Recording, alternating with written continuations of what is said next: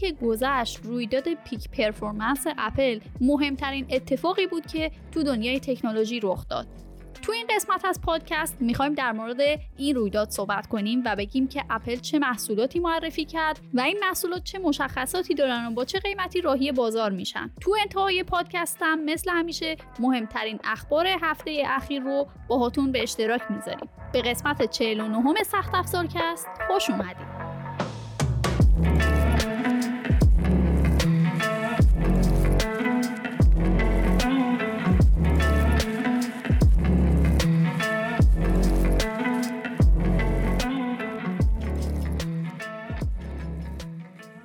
اولین چیزی که تو مراسم Peek Performance اپل معرفی شد رنگ های جدید آیفون های 13 اپل بودن که اپل اومد و برای آیفون 13 و آیفون 13 مینی یک رنگ سبز معرفی کرد و یه رنگ دیگه هم برای آیفون 13 Pro و Pro Max معرفی کرد که سبز alpine ه. حالا خیلی نمی‌تونیم بگیم که به فارسی چه اسمی دارن این سبزا ولی خب با هم فرق دارن دیگه یکم.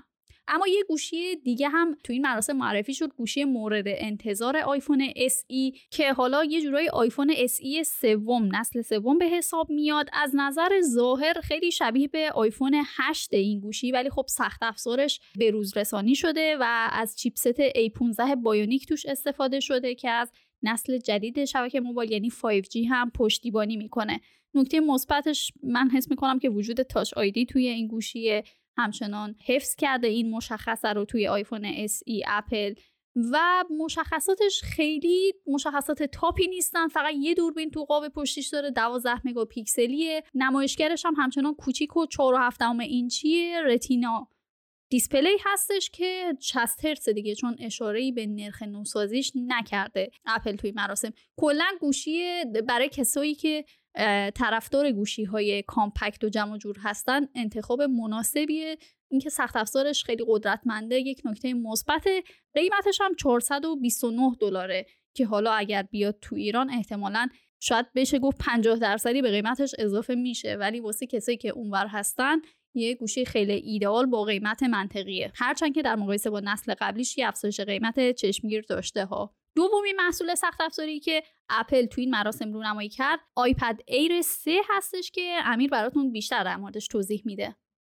مرسی سیمین. آیپد Air جدید اپل هم مثل آیفون SE که گفتی یه سری تغییرات جزئی به نسبت نسل قبل خودش داره و یه سری چیزا هم اضافه شده. مثلا چیپستی که این سری تو تبلت آیپد Air 5 استفاده شده چیپست M1 معروف اپل که اونو تبدیل به قدرتمندترین تبلت اپل می‌کنه.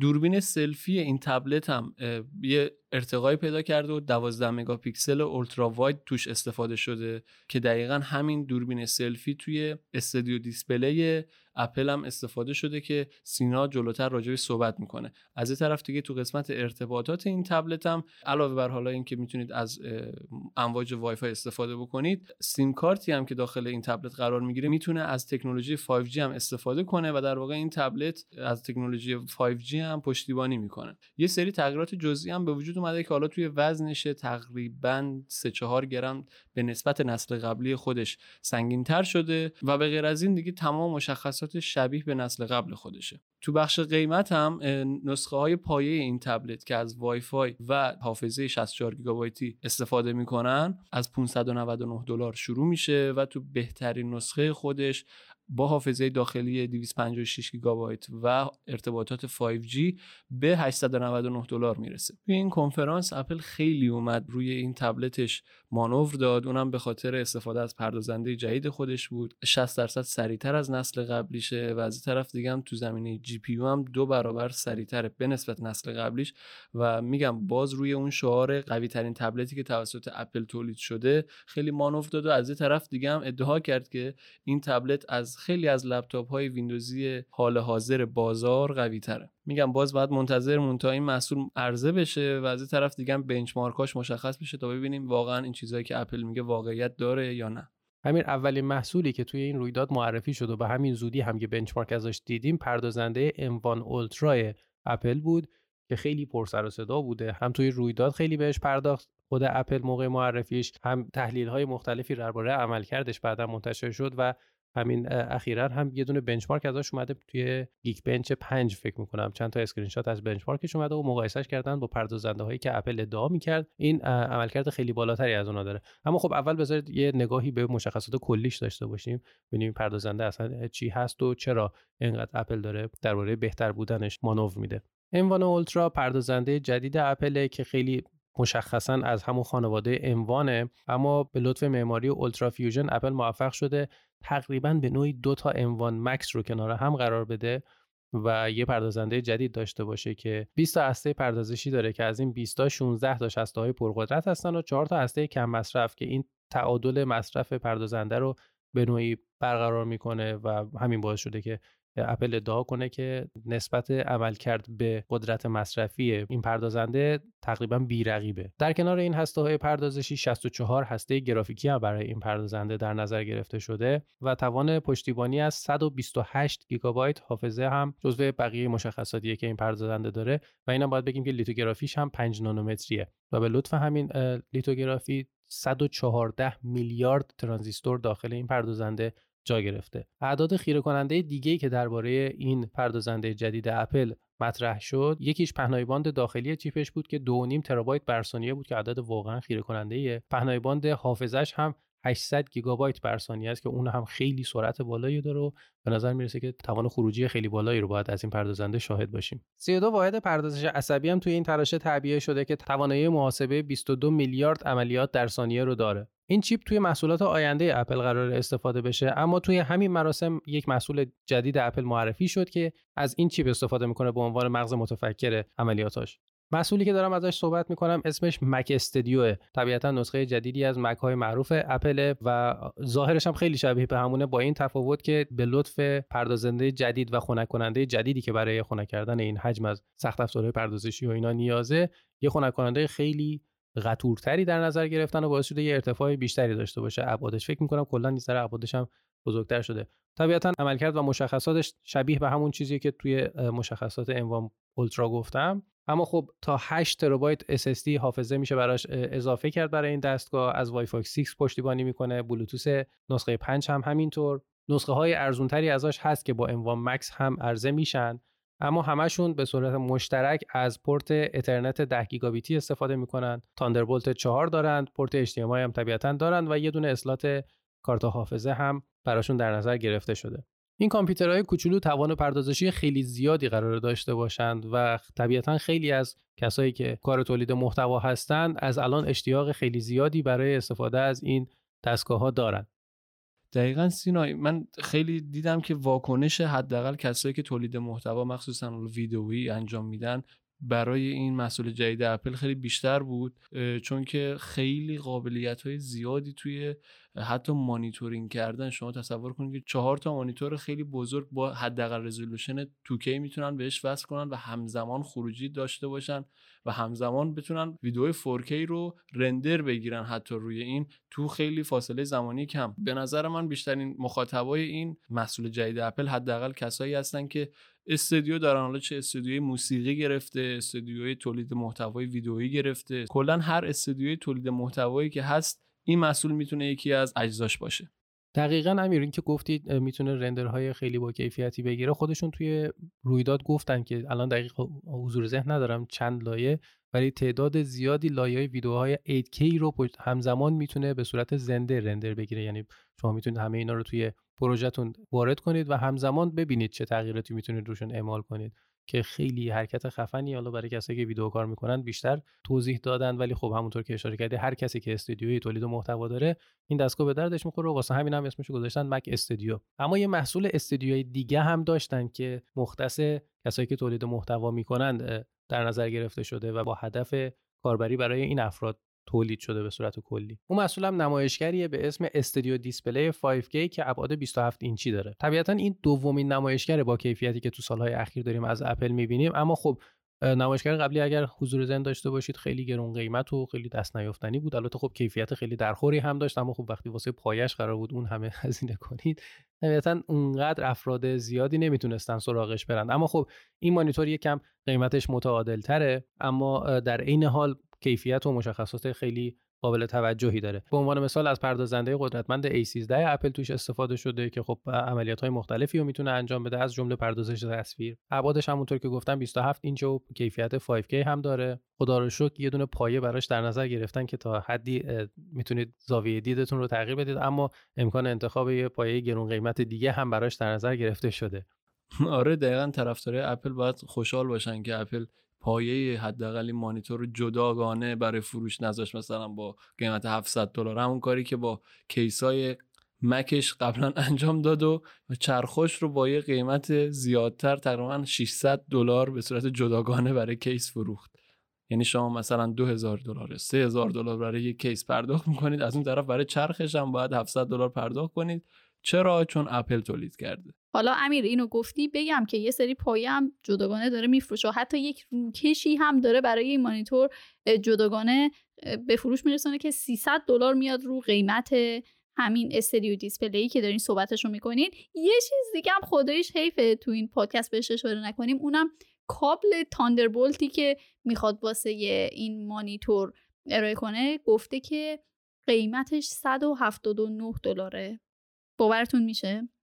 خوب شد که این پورت رو اشاره کردی چون که از همین پورت با استفاده از تکنولوژی Thunderbolt 4 می‌تونه تا 96 وات انتقال قدرت انجام بده. یعنی می‌تونید دستگاهایی مثل لپتاپ رو حتی با شارژ کنید. سه تا پورت USB هم روی این مانیتور تعبیه شده که اونها رو هم می‌تونید برای کاربردهای مختلف ازشون استفاده کنید. طبیعتا با همه device های اپل مثل کیبورد و موس و touchpad ش تطبیق پذیر رو می‌تونید اونها رو هم در کنار استفاده از این مانیتور به کار بگیرید. اما جذاب ترین چیزهایی که به نظر من حداقل توی این مانیتور اپل به کار برده 6 تا اسپیکر خیلی با کیفیت و میکروفون های با کیفیتی است که حالا به قول خود اپل با کیفیت استودیویی توان ضبط صدا رو دارن که در نوع خودش خیلی قدرت منحصر به فردی به این مانیتور میبخشه و از همشون مهمتر وبکم 12 مگاپیکسلیه که قابلیت Center Stage رو هم داره. یعنی شما می‌تونید برای مکالمات و تماسهای تصویریتون از این استفاده کنید. حالا خود مانیتور به تنهایی میکروفون هم که داره و اصلا کیفیت خیلی فوق العاده ای در اختیارتون قرار میده.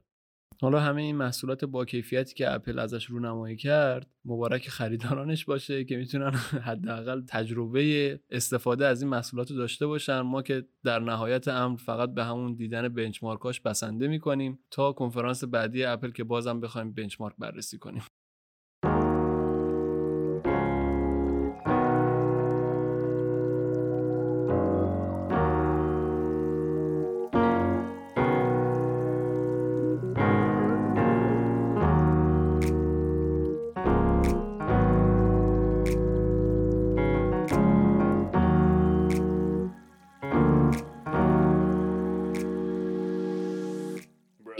اخبار سخت افزاریمون خیلی پربار نبود اما خب خالی خالی هم نبود.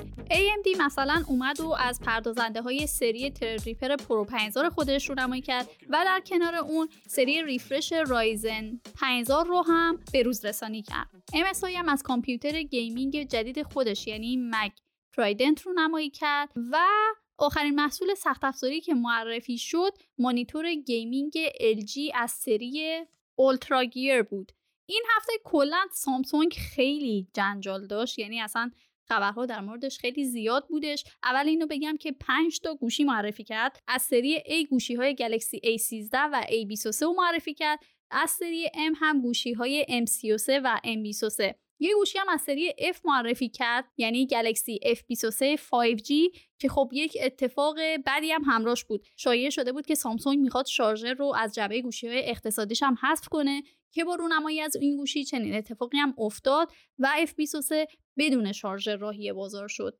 بدعت اشتباهی که از گوشی های پرچمدار شروع شد و حالا پاش به محصولات اقتصادی و میانرده هم باز شده. یه خبر جنجالی دیگه هم در مورد سامسونگ داشتیم اونم این که باز هم به تبعیت از اپل مثل که اومده و یه سری از محدودیت هایی رو برای برنامه ها و بازی های گوشیاش ایمال کرده. اونم به بهونه اینکه مصرف باتری تو طولانی مدت به گوشی آسیب نزنه. اما خب سرصدا کرده این خبر. سامسونگ خودش هم اومده و بیانیه داده و گفته که می‌خواد این موضوع رو با آپدیت هایی که در آینده میده برطرف بکنه. خبر بعدی هم که در مورد سامسونگ بود خبر هک شدن source code های گلکسی بود. هفته قبلتر اگر اشتباه نکنم یه خبری بودش که یه گروه هکری اومدن و شرکت انویدیا رو هک کردن. حالا ازش خواهی کردن. انویدیا تن نداد و مثل اینکه از اطلاعاتی که از انویدیا به سرقت بردن سوء استفاده هم کردن. حالا این هفته همون گروه هکری ادعا کرد که 190 گیگ از اطلاعات سامسونگ رو به سرقت برده و سامسونگ هم چند روز بعد این موضوع رو تایید کرد و گفتش که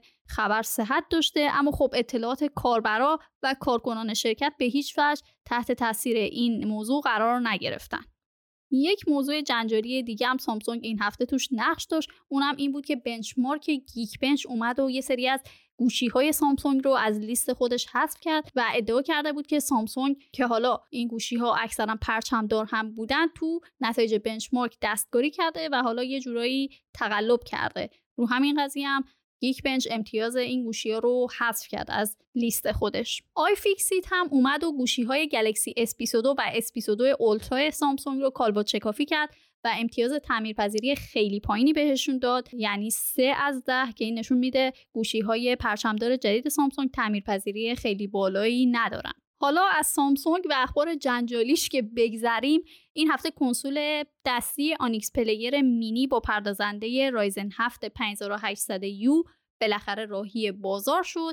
یه خبری هم داشتیم در مورد اینکه سونی با همکاری Amazon Prime می‌خواد بازی God of War رو به سریال تبدیل کنه که فکر می‌کنم خبر خوبی برای طرفدارای این بازی باشه. خبر ناراحت کننده این هفتمون هم این بود که اوپن سی که حالا یه جورایی بزرگترین پلتفرم NFT تو سراسر جهان به حساب میاد اومد و اکانت کاربرهای ایرانی خودش رو غیر فعال کرد و گفتش که چون ایران جزء کشورهای تحریمی هست کاربراش اجازه ندارن که تو این پلتفرم حضور داشته باشن. البته خبرهای بد برای کاربرای ایرانی در همین نقطه به پایان نرسید. جمعه هفته قبل بود که از قطعی اینترنت فهمیدیم که یک اتفاقی داره میفته. خلاصه که تونستیم به اینترنت متصل شیم و فهمیدیم که یکی از ساختمون های زیر ساخت توی تهران آتیش گرفته و کلا جمعه رو یه جورایی بی اینترنت به سر کردیم.